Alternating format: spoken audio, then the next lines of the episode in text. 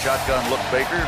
Good snap, looking to his left, looking was the ball toward the end zone, toward Evans. He makes the catch. Touchdown, Tampa Bay. Mike Evans. This is Buccaneers Total Access, brought to you by Hooters. Hooters, the official wing joint since 1983.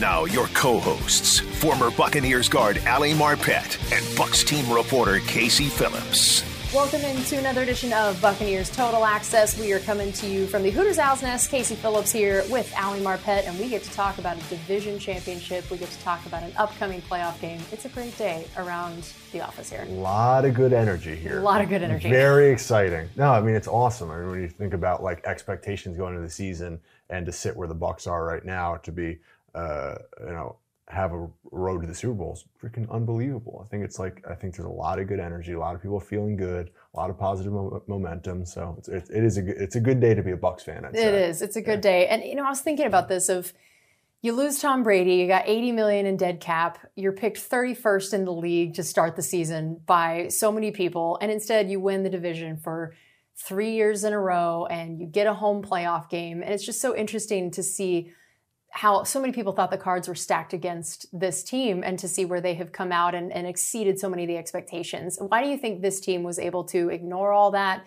and just get to business and still, even with all that dead cap and a lot of changes, be able to be in this position? Yeah, I think the core of the locker room like has been has been there for a while, right? I think like obviously Tom and there's other pieces around it, um, but like the core is was was there, and there's a lot of good players. Talk about Mike, Lavonte, Chris, Vita. I mean, a lot of Antoine, like a lot of guys that are playing out of their minds, and those guys have been there for a while. And the fact that you're playing with an 80 million dollar cap hit is wild.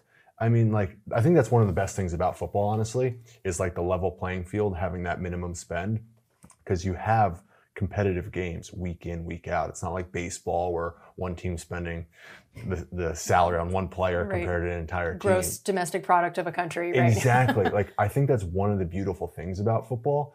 And uh, it's hard to get to an $80 million deficit. I think that usually only happens when you're so all in for a Super Bowl push, which obviously made sense to do. Mhm. And they would Um, all say is worth it. Also, yeah, you Yeah. do it a thousand times over. But usually, what happens is clubs end up getting behind. Like, uh, you know, you pay for it on the back end. Mhm. Um, I mean, I, I, the Saints with Drew Brees. I mean, there's there's definitely like uh, you, you pay for it, and the Bucs like there's just a core group of guys that have got it done. It's Mhm. awesome, and I think it makes it really exciting to root for this team. Yeah, I think it's so true. And I, I'm seeing that for you, looking back at when you were a player, what is it like when you know going into a season, outside people are not picking a team to do well? What is that like, and how do you guys try in the locker room to? Is it you just block it out? Is it you use it? What is it like over the course of a season to have so many of the of the sort of doubters on the outside? Yeah, I think it, like it ends up being like uh, a player specific thing. So I know for me, like totally irrelevant. Whatever a, a talking head or whatever said was uh, totally irrelevant. Now I know there are other guys that go on Twitter and like screenshot the stuff that people say Keep about those them, receipts, keep yeah. their receipts, Yeah. and they think about it totally differently. Um, but so I think it's what, what however you you know yourself and however you're motivated that that's that's more important. So this is the first time in team history to win three straight division titles. It is not an easy thing to do in this league. That's ins- like Isn't that incredible? unbelievable. So talk about the significance of that to the to the guys in the locker room, to so many guys on this team now. It's it's interesting as you just look at a roster and how much turnover there is. There are a lot of guys on this roster that know nothing other than making the playoffs. Oh my gosh. This is the spoiled, spoiled, rotten. Spoiled rotten. I figured- Spoiled rotten. Figured this was your chance to soapbox that. No, like, you I- don't even know how hard this is. No. yeah, four straight years of playoffs, three straight division titles. Well, what is it like? I will say the young guys have been through it. It hasn't been the cleanest like Mm-hmm. run. Like yes, you've gotten where you want to go, but it's definitely had its problems. You know, like it's the seasons have had their ebbs and flows, so to speak. Yeah, and I just think about what does it mean to these guys in this locker room to know what they've been able to do in recent years and to do something that has never been done in team history, even. Yeah. Oh, So the three in a row has Mhm. never been done. No, Yeah, I mean, I think that that's something that stays stays with you. It stays the course of your career. I mean, you'll always look back on this and think of what, what a special time, or a special group of guys. yeah, it's division titles are hard to come by. I mean, I think about how I just, um, think I heard that it's like 19 straight years the NFC East has had a different winner. That there NFC hasn't East. NFC East, yeah. Okay. That there haven't been two years in a row with the same team winning that. That division titles are hard. I mean, all these teams know each other so well and they play each other so often and it's just so interesting the way that works and, and i thought you know going in to know that it was a division opponent to close out the season to get you where you need to go even though you can say okay yeah panthers 2 and 14 you know going to the game that it was they had a rough record they weren't looking very good they've been through a lot of things it's still a division opponent and so Yeah. we knew it was probably going to be a, a tough one um, for you looking at this game what did you kind of expect and what does it feel like knowing that when it's always that division opponent to close out a season how unique those games are Well, I mean, the Bucs have been there to spoil other with the Saints. I mean, like we've we've we've been there, and so I just know that those division games are always like it's uh, the NFL. We were just talking about right? So the level of play is always pretty consistent because of the salary cap, the way that it's set set up. Minimum spends, team have to spend a certain amount of money, so talent is usually evenly distributed. So in those division games, it's even more of a coin flip. And you never knew what was going to happen, even if it's a two-win team at the end of the season. Like you know, they have it circled on the calendar to win that game. Mm-hmm. Um, so you knew that it was going to be their best effort put forward, and so you, there's no sure things, uh, especially with the division. So it makes it feel, even though it wasn't the prettiest of games, it makes you feel pretty good. Yeah, I agree with that. We're talking to former Buccaneer Ali Marpet. Um, so Baker, we knew that he was banged up going into the game, but we also knew it was going to take uh, a force of nature to keep him off of the field. But Unbelievable! Like he is playing out of his like. Like I, I can only imagine. Just I can see it from the outside. I mean, it looks like you know there's some pain. There's some there's difficulty. You know, doing the things that he wants to do. But my gosh, he's just willing it, and it's it's awesome to see, and it makes you want to root for this team even more. I think um, when you have a guy, a leader on this team that's just like doing it the right way, and you know, I can only imagine what he's feeling like today. But I'd imagine hopefully the enthusiasm and the excitement about the playoffs has got you, you know, feeling a little bit different. Hopefully, yeah, um, yeah, and it's, it's true. I mean, I, I remember thinking watching that game. He gets that third down run, and here he is. Oh. You know, he came in with a rib stuff, and then you saw him limping around during the game, and then he takes off and converts that third down. And I thought, man, this is everything you want a quarterback. And I imagine what that does for you know the offensive line, for everybody else in that game to watch him do something like that. That that makes such an impact beyond just whatever the X's and O's are of, of what he's doing on the field. Yeah, I mean it's such he's such a fun player, and yeah, so that third down scramble. I mean, I definitely felt like maybe like when he was slowing down, there was like you could see a little hesitation, which is like hard to see. But again, uh, for a guy that you're playing with and a guy that you're rooting for, I think brings you so like a level of enthusiasm and excitement. Like I just you just want to play for that guy. Like you know, at this point in the season, everybody's banged up. Everybody's hurt. Everybody's waking up today feeling it. Like you're walking like a zombie, stiff. Like that's just what it is at this point in the year.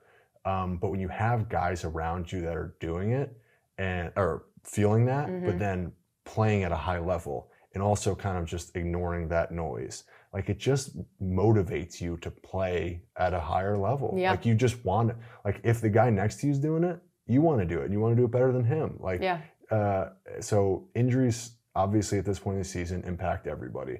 Um, and uh, uh, the way the Baker's playing right now is just It's it's unreal. So much effort, so much intensity, and I, I know that you know nine to nothing isn't exactly the you know offensive powerhouse game you're hoping for at this point, but you know again he he's banged up, and I just thought I wanted to hear for you. What did you see as kind of maybe what was some of the challenges offensively, you know, especially early in the game, and knowing you're starting with so many punts and Yeah. um, struggling to get going a bit. So you know how much was maybe him being a little limited. How much was other factors on the offense? What did Yeah. you kind of see as to uh, what were some of the, the early struggles? I mean, it sounds like hard to do, but the, the given the Panthers credit, like they have a good defense.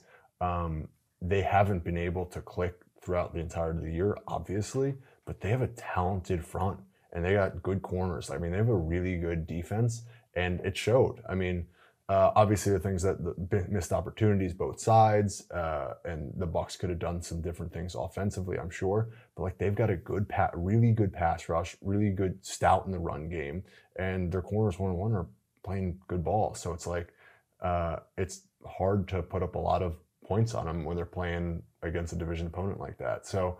Um, you know, you you'd like to see a more exciting game. You'd like to ideally like if you have in a perfect world, you love the offense to you know have a ton of momentum and Mhm. everything's sort of clicking going into the playoffs. Right. But that's just not the NFL. And the Eagles sure as heck aren't doing it right now. And um, you just have to, at this point in the year, you just have to find ways to win. Yeah. And it's not going to be clean and it's not going to be pretty, Yeah, there's no such thing as style points at this point. So it's like, you know what? You win the game. It's all that matters. especially with injuries at this point. Yeah. You, usually you're asking people to step up. Um, and the Bucs are relatively healthy, which is a good place to be. Mhm. Uh, usually the teams that make these like playoff pushes are the healthiest. Like who's Right. healthy at the end of the year? Yeah.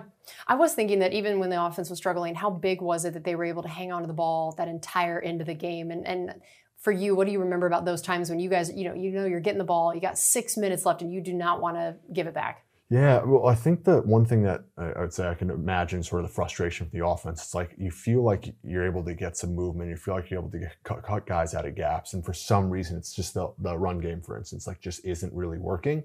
And you saw towards the end of the game, it started to hit a little bit. It started to like those those you know two to three yards runs started to pop a little bit, and they're able to possess the ball. And that's just the best feeling, right? When it starts to starts to click, when you feel like it's there. Um, so yeah, I think that.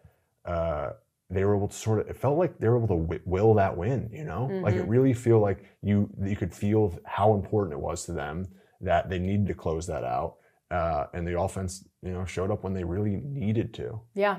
How about the offensive line? What did you notice about their performance, both run and pass wise? yeah so i think that uh, i'd say from a pass protection standpoint um, one thing that if i'm being a little critical as given the offensive line fits is some of these games like those, these tts tes the defensive line stunts uh, passing those off. So I think that the Panthers tried to do that, um, try to get creative with some linebacker pressures.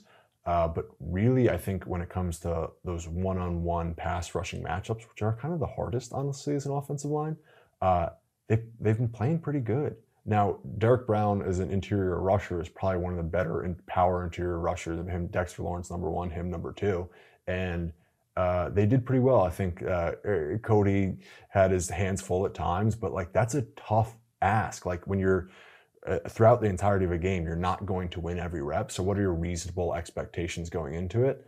Uh, I think uh, for the most part, the offensive line played played pretty well. And then, yeah, I love this. So Chris Godwin uh, went over a thousand yards receiving for the fourth time in his career, which is incredible. So he broke a tie with Joey Galloway and Vincent Jackson for the second most thousand yard receiving seasons in franchise history, trailing only, of course, Mike Mike Evans. um, fourth time in five years, he and Mike have both hit a thousand in the same season, which is not easy to do. That's got. I mean, I don't know what other wide receiver duos are out there that are have done that, but like I gotta think that's up up there. I mean, those guys are unbelievable what they've been able to do. So like they are the they are consistency to like they're the models of consistency. Both of those guys, and um, yeah, to have two thousand yard receivers uh, for four to five years. I mean, and also what what they do to the locker room too. Like those guys are just high character guys that like people can rally behind. It's so I think it's so rare for the receiver position to to have like these are your, as you know lunch lunch blue collar lunchbox like lunch pail like Yep. kind of guys and Got a uh, little offensive lineman in little them, offensive Yeah. lineman in them. We and we talked to Chris about that earlier.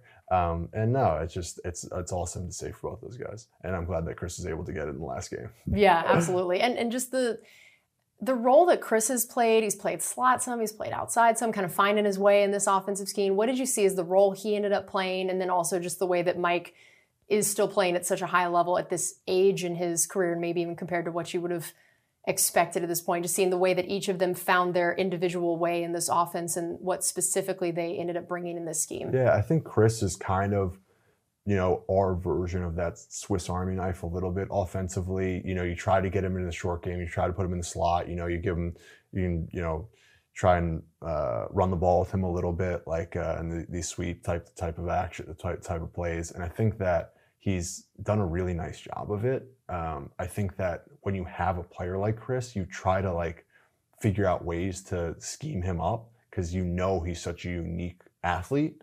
Um, so I think they've done a nice job. I mean, of, uh, I think Dave has uh, utilized him well, and then Mike is the kind of guy where just like cut like cut it loose and just like let him rip. Like at some point, he's going to be running downfield and he's going to be open, and as long as you can make that connection uh, and take your st- shots strategically, he's going to have a thousand yards. Like you can just hang your hat on that. And um, the fact that he's doing it this late is unbelievable. The truth is, it's a contract year for Mike, and I I think the outside looking in, usually those guys tend to play with a little bit more fire, and uh, it's it's it is awesome to see. But I do know that even after whatever contract Mike gets, uh, that he'll be able to continue to get a thousand yards. Yep, I completely agree. All right, we're going to take a quick break here on Buccaneers Total Access, brought to you by Hooters, the original wing joint since 1983. This is Buccaneers Radio.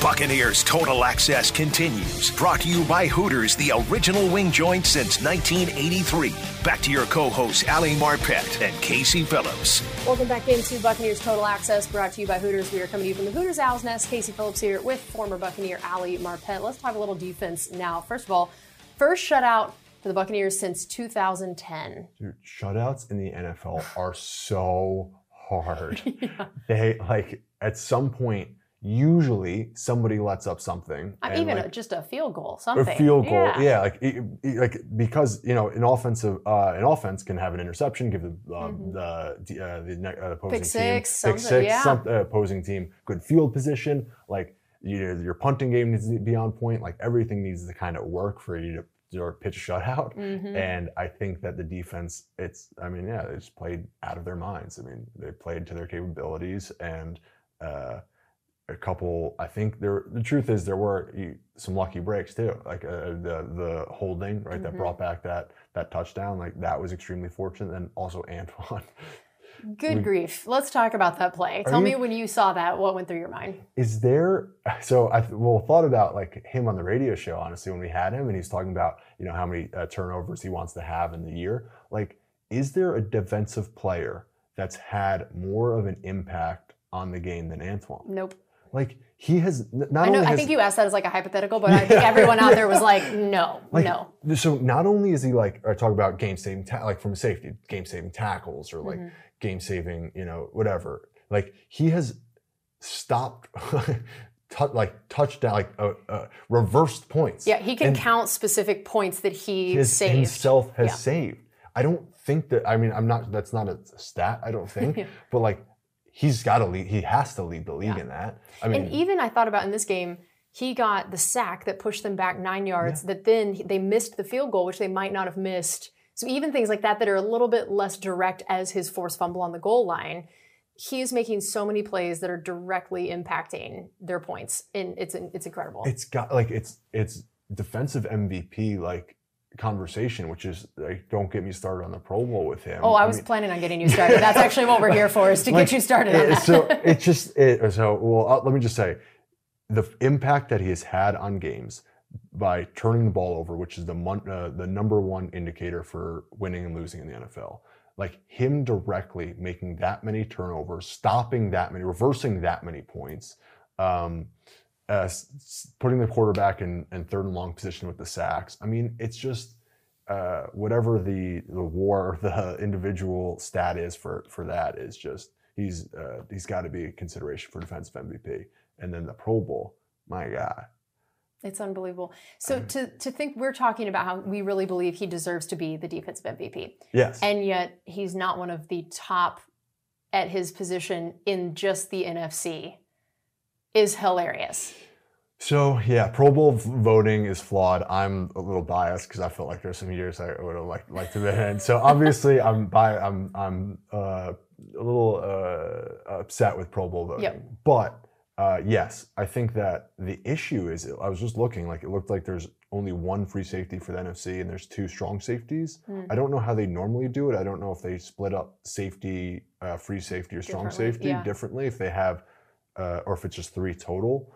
But it seems like a huge miss. And mm-hmm. the thing is, he's got name recognition. He's played enough. I think if anything, this will now give him the name recognition, which is that's one of the few perks of this is the fact that he got snubbed. I think has been such a national conversation and showing everybody the stats that even people who maybe hadn't watched the Bucs as much or hadn't followed him as much. I think now more people are involved. I almost think if they redid the voting today, he would he would would get, get it. there. That it's like Yeah. I'm, this is my hope is that we've had enough of a campaign for him this last week that that this It'll never happen again. yes that in the short term we've sacrificed this Pro Bowl for years to come of like hey everybody look at what he's doing which I think is helpful but yeah, Yeah. it's it's crazy I think that the, so. Sometimes it, as and I think uh, fans may need to know this as well. Like when it comes to player Pro Bowl voting, like so players do their voting.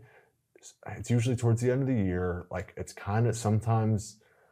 I would say maybe not as thoughtful as it should be. people And- got a lot going on yeah. Yeah, I mean, like it's like it's just like another. To, I know it sounds silly, but sometimes can taken as like another like to do. Mhm. And I think that when you combine that with like what how fans vote, which you know name recognition or their team their team Yeah. exactly, uh, I think that's when you get these these sort of snubs, and it's disappointing.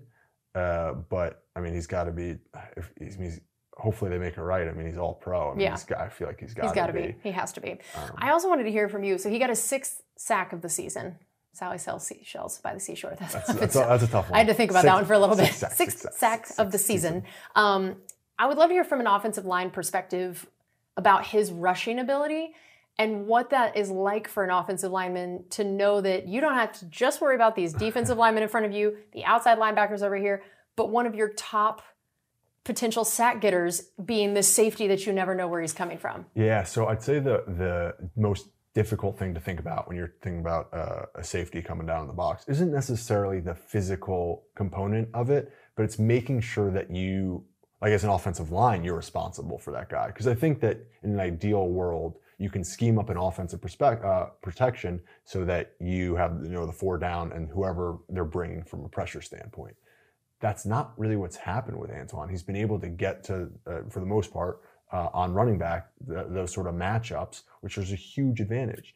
Antoine on a running back, like you take that 10 times out of 10. So that speaks to Todd Bowles and what he's able to do, just sort of scheme up that. Now, from the offensive line, you want to try to be able to see those pressures and be able to make those adjustments or quarterbacks to make those adjustments. So if Antoine's coming, how do we get how do we be responsible for him so we don't have this running back matchup? But when you're thinking about that, it just like adds to a layer of like, all right, so you know, find you know 31, like Yeah. you talked about. Uh, we've talked about like Tom, you know, uh, uh, find Ed Reed on every play or something like that. It's kind of like that. You just need to know where he's at at all times, so you don't have your running back mismatch blocking Antoine. And it can explain part of why we saw, you know, Yaya gets another sack. Now he has seven and a half on the season, leading the team, second most of all rookies, and ties Adrian Clayborn for the second most by a rookie in team history. Wow, Pretty incredible stat line, right? Yeah, I have to imagine things like what Antoine's doing is helping other people. It's also like how we've talked about Vita always taking up these double teams, helping the other guys out there, that now you have so many different people doing things that it's freeing up other guys to start having their big time seasons. But tell me specifically for Yaya Yeah. what you've seen from him and and what you feel like you've kind of watched his his growth over this rookie year, knowing that he now has those kind of numbers. Maybe not even getting tons of snaps early on compared to some other rookies that were drafted higher than him. Yeah, I think that's that speaks to it. The fact that he's been so productive with his uh, snaps on the field. Like early on in the year, he was not like he's not like this is the guy. He's going to be our, our premier pass rusher. He's going to be our sack leader. Like we need to get him on all third down situations. He I don't know what his uh, snap count was, but it definitely wasn't um, you know that of you know rookies who are projected to start day one and uh, expected to play at a high level. So he's vastly exceeded expectations. And I think that like you really just can't get him on the field enough. I mean, he's really he's really disruptive. He has a really nice um, balance of power and pass rush moves. And I think he's still really raw, which is like really exciting. The fact that physically he can do so many things. I think once he sort of develops a, uh, a few more effective pass rush moves, he's just going to get better. And so it's good. I think that you really, it's exciting to have a player that's that athletic that has a ceiling as high as he does. And that's, you know, that probably speaks to the reason he was drafted where he was, right? I mean, it may not be, it was, wasn't a first round pick, but like he has such a high ceiling. So I think that's that's pretty exciting. Yeah, I agree with that. We're talking to former Buccaneer Ali Marpet. Um, so now we've t- we talked about this. These last couple games haven't necessarily been the offense's uh, dream scenario of how they've wanted things to go after, especially having four games in a row that we did see so much more of an explosion of the offense, and it looked like what they, I'm sure, had designed it to be and wanted it to be. Um, what have you seen as in general, just how Canales has evolved as a coordinator over the course of the season, how the offense has evolved over the season, and and what are the things of why these games? It's like yes, this is it. Some of these other games, not so much. What have you seen as the indicators there? Yeah, I think there's a really good balance of staying true to sort of your philosophical principles, which is like run the ball, uh, Mm-hmm. you know, set it up with some play action, get these uh, these nakeds and these boots where you can get uh, Baker on the run a little bit, um, and then also highlighting personnel. So like, how do we get Rachaad out in space? You know, we were talking earlier about Chris, and how do we use him as sort of a Swiss Army knife? So I think balancing like your core, uh, like principles of what your offensive identity is, but then also highlighting what the type of players you have and giving them opportunities to do what they do well. And I think that towards the end of the year, there seems like when the offense is really clicking, they have that they strike that balance um, of letting players play at the highest level, but also do what they want to do within what the Bucs do, right? Right. What that feels, what that philosophy is, you know, Yeah. run the ball and all that other stuff. Yeah. And how about Baker's biggest strengths this year? Where, where have you seen with this offensive scheme and with Canales and Baker what they've been able to kind of build and what Baker specifically brings from more of like an X's and O's? We talked about like his leadership, his gutsiness, Yeah. but like kind of his X's and O's part. Well, so I, I will say that I one of the Baker's strengths as a player is just like he is a gamer. So like I, I know that obviously so he can make the throws, he can he can do the things that you ask him to do. I, I think the, the truth is not turning the ball over is massive and he's done a really nice job of that. So from a, just to talk about a game management standpoint, he's been fantastic. Um, and then when you you don't think of him necessarily as being that guy as a third and down, a third and long, like kind of just get it done. But the truth is, like he's a gamer. It's like kind of like Ryan Fitzpatrick esque, where it's just like, what are you, what are you thinking here? Like you shouldn't be doing this. And he gets a first down, and he keeps the, the, the chains moving, and keeps the offense rolling. And so I do think that he's been able to manage the game successfully, but he's also been able to be explosive like those other quarterbacks that people tend to think of as their um, you know, like the Lamar Jacksons or the, those kinds of quarterbacks that can just like you can't really game plan for.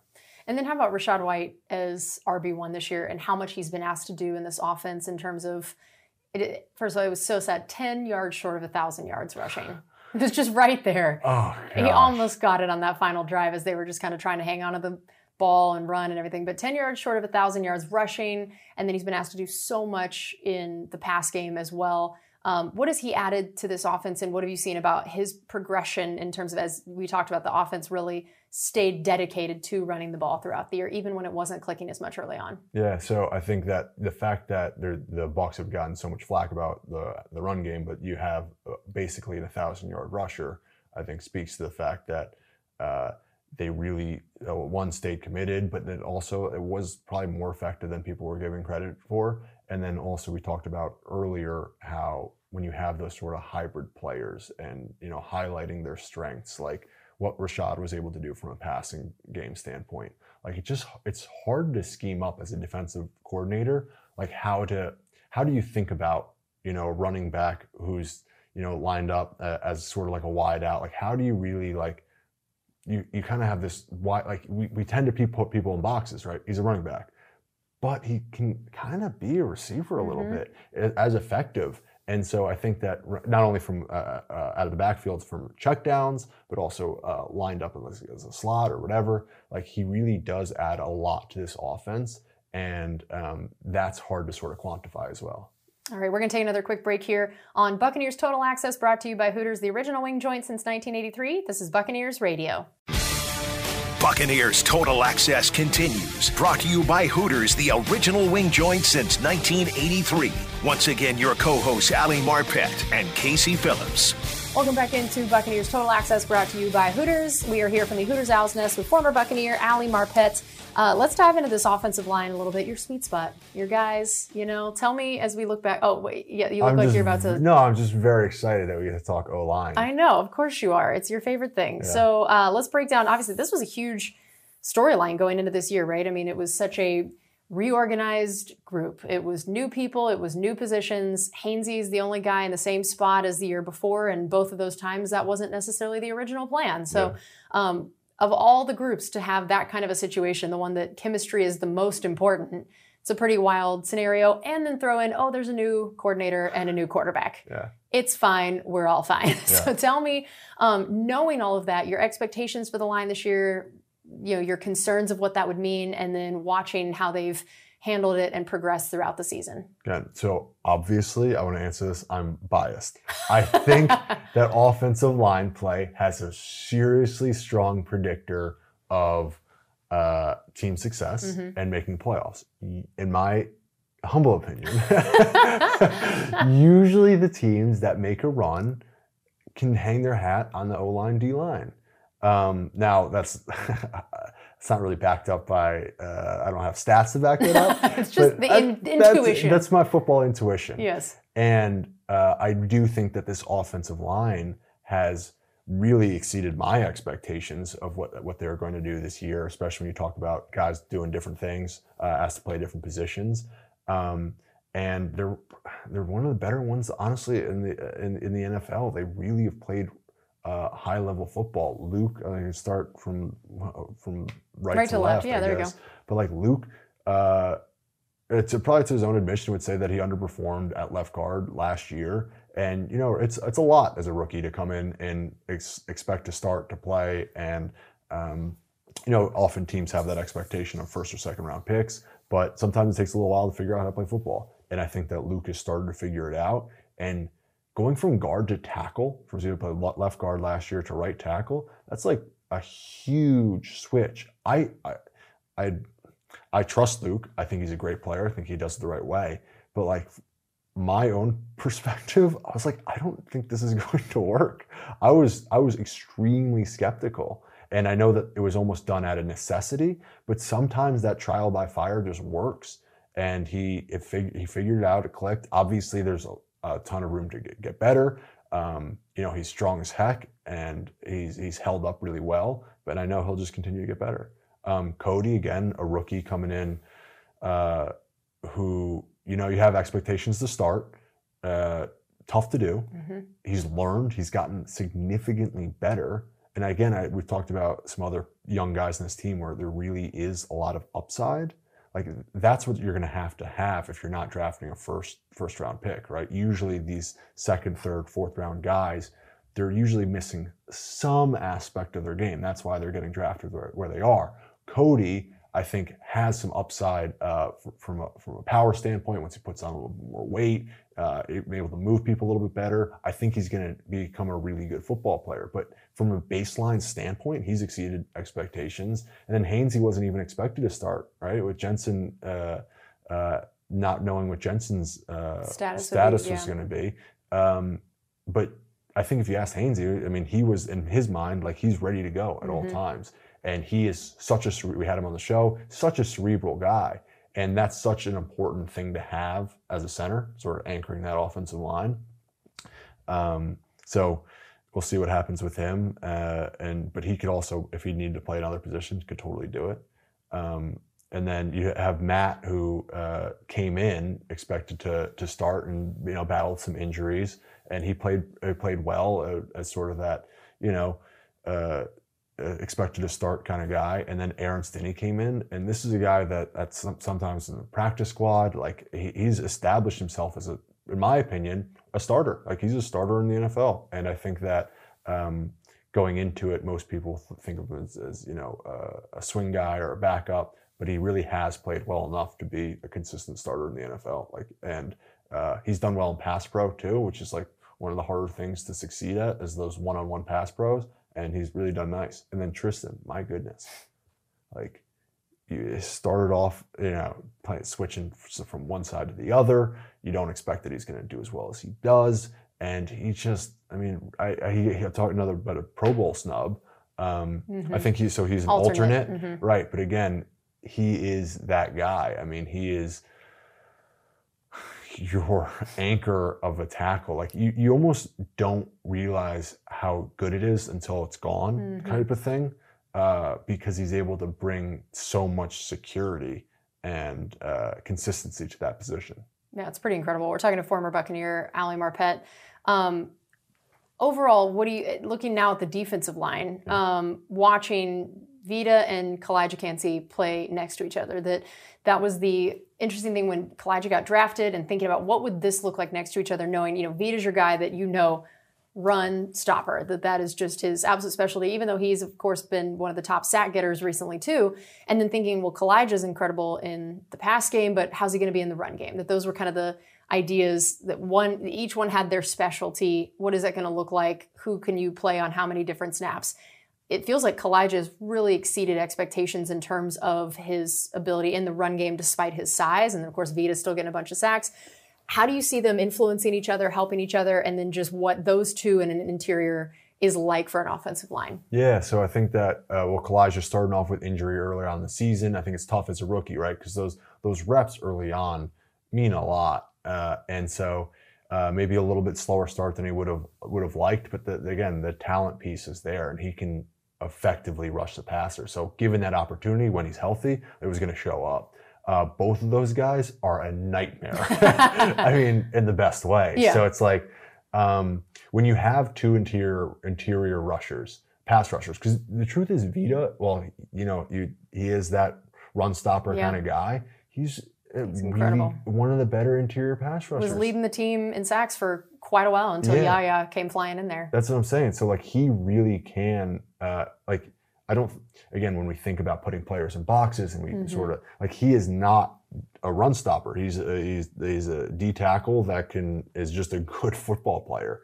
Um, and he, he can do so as a pass rusher. And when you have two guys, um, it really helps you out because when you think about you really have three offensive linemen for two D tackles if they're not bringing pressure for the most part. That's like you find out where your double team's going to be based on protection, based on uh, you know potential blitzers or things like that. Who's sort of the most dangerous on the back end, the linebackers or safeties. Um, and so at some point, one either Vita or Calijah are going to be one on one. And like if you do that enough, they're going to get their opportunities. Mhm. They're going to get their sacks. It's just like it's a matter of time. Yep. So uh, it's very exciting. And then also what, Todd is Bowles is able to do, being able to r- run these games and schemes, kind of has offensive thinking, uh, really helps. It's going to help both of their play. But my gosh, it is again playoff football.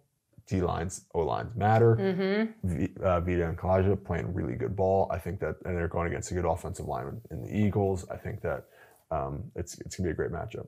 What do you remember about when you first went up against Vita? You'd been here what two or three years at that point when Yeah. you came in. I was really so gosh. I mean, it is he is so strong. He is so big. It's hard to sort of like conceptualize. Like uh, I'd played at, at that point Vince Wilfork, and like so that's a, just a big. He was Yeah. at that point. He was towards the end of his ta- uh, career. Mhm. Uh, he was mostly just a run stopper, big body, um, hard to move. Yeah. Like Vita had that, but then also had this like quickness and surge and just like something I hadn't really played against. Yeah. Uh, fortunately, as a rookie, for me, Vita is still figuring out how to play uh, football. Like, and this is gonna sound critical, but like he was he was so physical, right?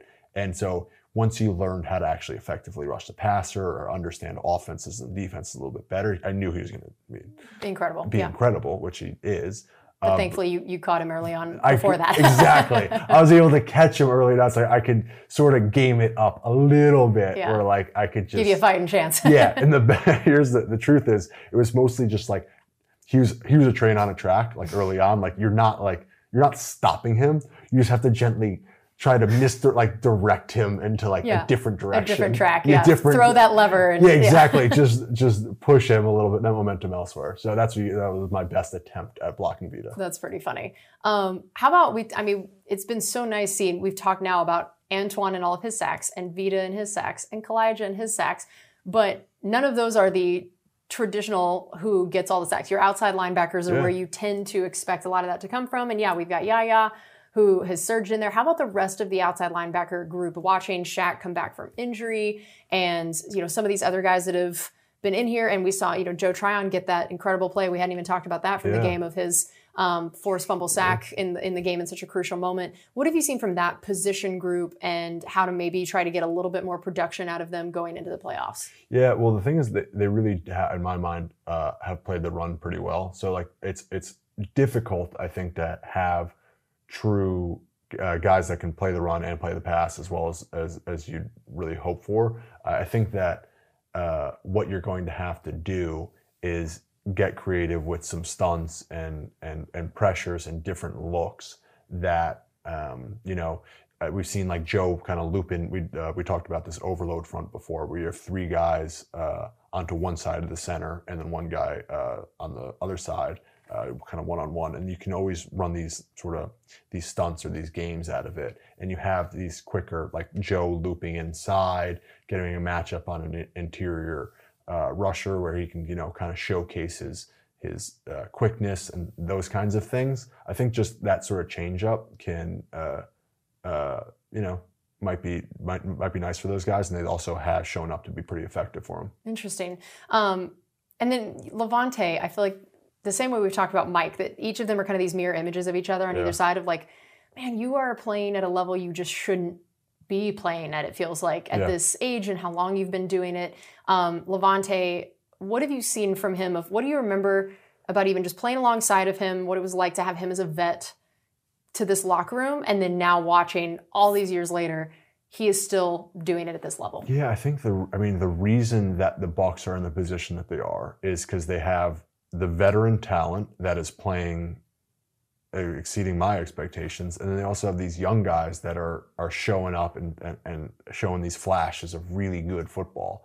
And I think with Lavonte, like he is again one of those guys who's played out of his mind. Mhm. It's awesome. I remember playing against him, like there were situ- there were certain plays, uh, like these tosses, where it's like it's just I knew it was going to be a tackle for a loss. Like we were talking about, this is in training camp. Like there's a play I really love. It's like it's fantastic. I get to go out in space, pull around. It's an outside zone type thing. You get to pit- it's crush a, yeah, a DB. Exactly. Yeah, It's a pin what's and not to like? thing.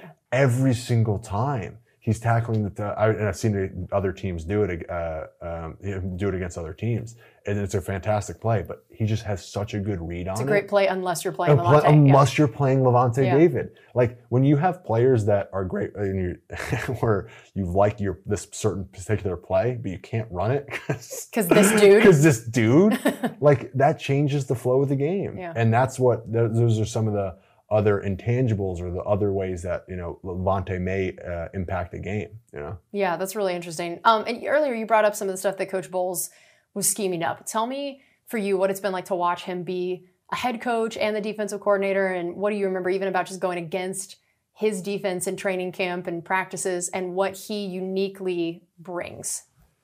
I mean, my goodness, it is like if, as a center, as a young center, center, you're just like swimming. You're like, where are they coming from? Also, I think sometimes um, it's possible that they're a little bit unsound. I would say, in a kind of a good way, because like in my mind, I've, I've said this before, but like you can only do so much, like as from a defense, like if if this guy is is come as as as blitzing, somebody else has to sort of cover that space, right? Right. We need all spaces sort of covered, Yeah.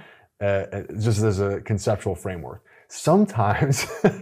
uh, Todd will do some things. Coach Bowles will do some things that, you know, may not be so sound. hmm They may And not be what you would have said it's is the ex- traditional way to do it. exactly, Yeah. and you're kind of like, you can't do that. like, you're if if this breaks guy the it breaks the rules. Yeah. If this guy's coming, or if th- th- this, you know, for instance, if the safety is pressed over, the safety has to be, you know, way deeper if he's going to be covering that that area of the field. Like he can't be this low if he's also going to be running back and covering this this space. And so, like, I think that makes it really challenging when you have like all these rule breakers. Because, like, from an offensive line, like, if you have a safety at you know 15 yards deep and he's cor- capping the corners, so it looks mm-hmm. like a corner could come from a pressure standpoint, and then they totally rotate and do something totally different. It's just it sucks to game plan for. so basically, it's like by breaking all the rules, you are keeping the offense from being able to make the correct assumptions yeah. That they would normally make. That you're you're kind of causing them to be back on their heels because they don't get to follow their normal rules yeah, either. You need again, you need these parameters, right, for mm-hmm. what defenses can do because uh, I mean, you need to have answers to things and with Todd. There's no answers. There's no answers. yeah. That's great. All right, we're going to take one more break here. We have another segment coming up on Buccaneers Total Access brought to you by Hooters, the original wing joint since 1983. We're going to break down this upcoming Eagles matchup. This is Buccaneers Radio. Now, more on Buccaneers Total Access, brought to you by Hooters, the original wing joint since 1983. Welcome back into Buccaneers Total Access, brought to you by Hooters, the original wing joint since 1983. We're coming from the Hooters Owl's Nest. Casey Phillips here with former Buccaneer Ali Marpet. We got to talk about this upcoming game against the Eagles. First, I figured it's perfect to talk to you about the tush push. This has been oh, the storyline of the Eagles all year. Tell me, as an offensive lineman, a, your thoughts on the play and why they're so good at it and why it doesn't seem to be run by more people. So I don't know all the trade secrets. I can just say what I've seen mm-hmm. sort of outside looking in. I, saw at some point that they had a rugby coach uh, come in and sort of really, it's basically a scrum, right? Mm-hmm. So it's like getting as low as you possibly can and then having people behind you push, which seems to work. Yep. I will say what they're able to do well is the pad level that they're able, they're sort of almost like crawl on all 4s mm-hmm. and sort of dig out hmm. um, from what, and that seems to to worked. And then um, also when you have some guys behind that can generate some force, pushing it uh, ends up helping. But I'll also say that one thing that Kelce seems to seems to do, the, the center, I feel like every time he he lines up on the ball, he sort of nudges it forward yep, a little bit. Little he bit. got he got he's caught. caught he got, yeah. He's gotten caught, and it's nice to see that he's gotten yeah. caught. Um, but the truth is, I feel like that's been happening for years. Yeah. yeah. so I think it's been what 13 or 14 years. Yeah. So he's he's just got caught this year. Yeah. So. Um, it's like what Jason Witten always said of like, I hold every play. It's just whether or not I get caught. exactly. so it's p- played out more often for them. That's worked out more often for them uh, than not. But yes, and then I also think we're getting to a point where we're seeing variations of it, right? So you can get you have to go all in to protect the tush push. Like you mm-hmm. really do yep. have to pad level sort of dive yep. down to the ground if you have any sort of semblance of stopping it. So we're going to start to see more and more variations of, um, you know, uh, a pass coming out of it, or the sweeps around, or doing something different uh, as as teams can be more effective about stopping it. And it's interesting. We always talk about how important it is of where teams are at at this point in the season, right? That how are you playing now? Are you at your best? Are you, you know, because suddenly now that you're into the playoffs none of the other games matter, it's just at this moment, how are you playing? And the Eagles, you know, they start 10 and 1, and then now they've been 1 and 5 in these last six games. Um, what is that like when you feel like you're facing a team like that? Like, what do you notice about why maybe this team is in this situation, and then where the Bucs are at, also of like, where would you consider them in terms of playing their best ball? And how this therefore could be a different matchup than the first time they played each other. Yeah, I think that uh, every year you see a playoff team make a run uh, that you know you wouldn't necessarily expect to have that that type of run, you know, because of their their uh, record going into it. And I think that while momentum sort of, I guess, feels like it matters. I really think that it's more uh, of, a, of a luxury. Like, I do think that you don't need it to have success. I think that um, while the Eagles, I think, are uh, struggling recently, they're still such a talented team. And we were saying earlier, this is such a week to week league, uh, especially when you're talking about playoff teams, right? So now we're talking about teams that have proven themselves, uh, that are effective, that it is even more of a, a coin flip of uh, you know momentum and ability. So um, we'll see what ends up happening. I do think that the Eagles, while they're missing a little bit of momentum and maybe they're a little bit banged up, like when you just look at their roster and their individual uh, players, they're such a talented group, and they usually play the Bucs really well. Um, at least recently. So, and I was thinking about we're talking to former Buccaneer Ali Marpet. So Super Bowl year, all the playoff games were rematches right. from the regular season. What are some of the pros and cons of when that happens? That the playoff game is someone you've already faced, and maybe even in this situation, someone you've already lost to. How does that affect how you game plan, how you approach it, how you feel about it. Yeah, so I think that we've we talked about this earlier at some point with division opponents, but it's sort of that create where that creativity uh, becomes more relevant. Like you have these looks, you have these base, you know, looks as an offense or as a defense, and it's like where can we add these wrinkles? Where can we add these oneies that sort of we're going to get us that explosive or get us that third down or just do something that can make us have that that sort of edge or play a little bit faster. So it's a when you've seen a team before, it's really about how you can get creative in that game. Uh, and then when you're talking about those one-on-one matchups as a player, how do I sort of play this game within a game, and how do I, you know, think about taking away uh, or highlighting my own strengths, or you know, taking away their strengths as a, as a defender, as an offensive player. So you really have to do things a little bit different, add these little wrinkles to your game, and often they're pretty subtle, but they make the big make a big difference. So having watched the Bucs all year, and also knowing what the playoffs are like, what are the things that you would say for this game and however many playoff games they end up playing? What are the keys to it, regardless even of who you're playing or thinking specifically about the Eagles, whichever way you want to take it, of the keys for the Bucs to be able to get wins in the playoffs? Yeah, so I think nothing really changes as far as the the formula. Really, it's it's it's taking care of the ball and turning in turnovers. Like really, that's at the end of the day. I think the Bucs are good enough to make a run uh, if they don't shoot themselves in their foot, and if they're able to do the things that they've proven to do defensively, which is turn the ball over, you just let Antoine go, just like yeah. let it rip, yeah. and he'll make something happen. Yeah. Um, the the Bucs will have success. I mean, they are a talented group, and they've proven themselves um, to do some pretty pretty impressive things. So what I'm hearing is that the key to the game is Antoine Winfield Jr. that's, that's, what yeah. I'm hearing at this point. Yeah, no, it, it really is. It is turnovers, um, and that that usually uh, dictates uh, how, how uh, a game will play out. And then finally, if the offense doesn't turn the ball over, other than that, what would you say is the biggest thing that you would want to see just knowing what they've been trying to do? I think that uh, getting creative in the run game, uh, I think that, uh, you know, mixing in these sort of shorter, intermediate uh, passes or sweeps or things like that, some throwbacks, things that uh, are a little bit different than just running downhill on a really talented defensive line.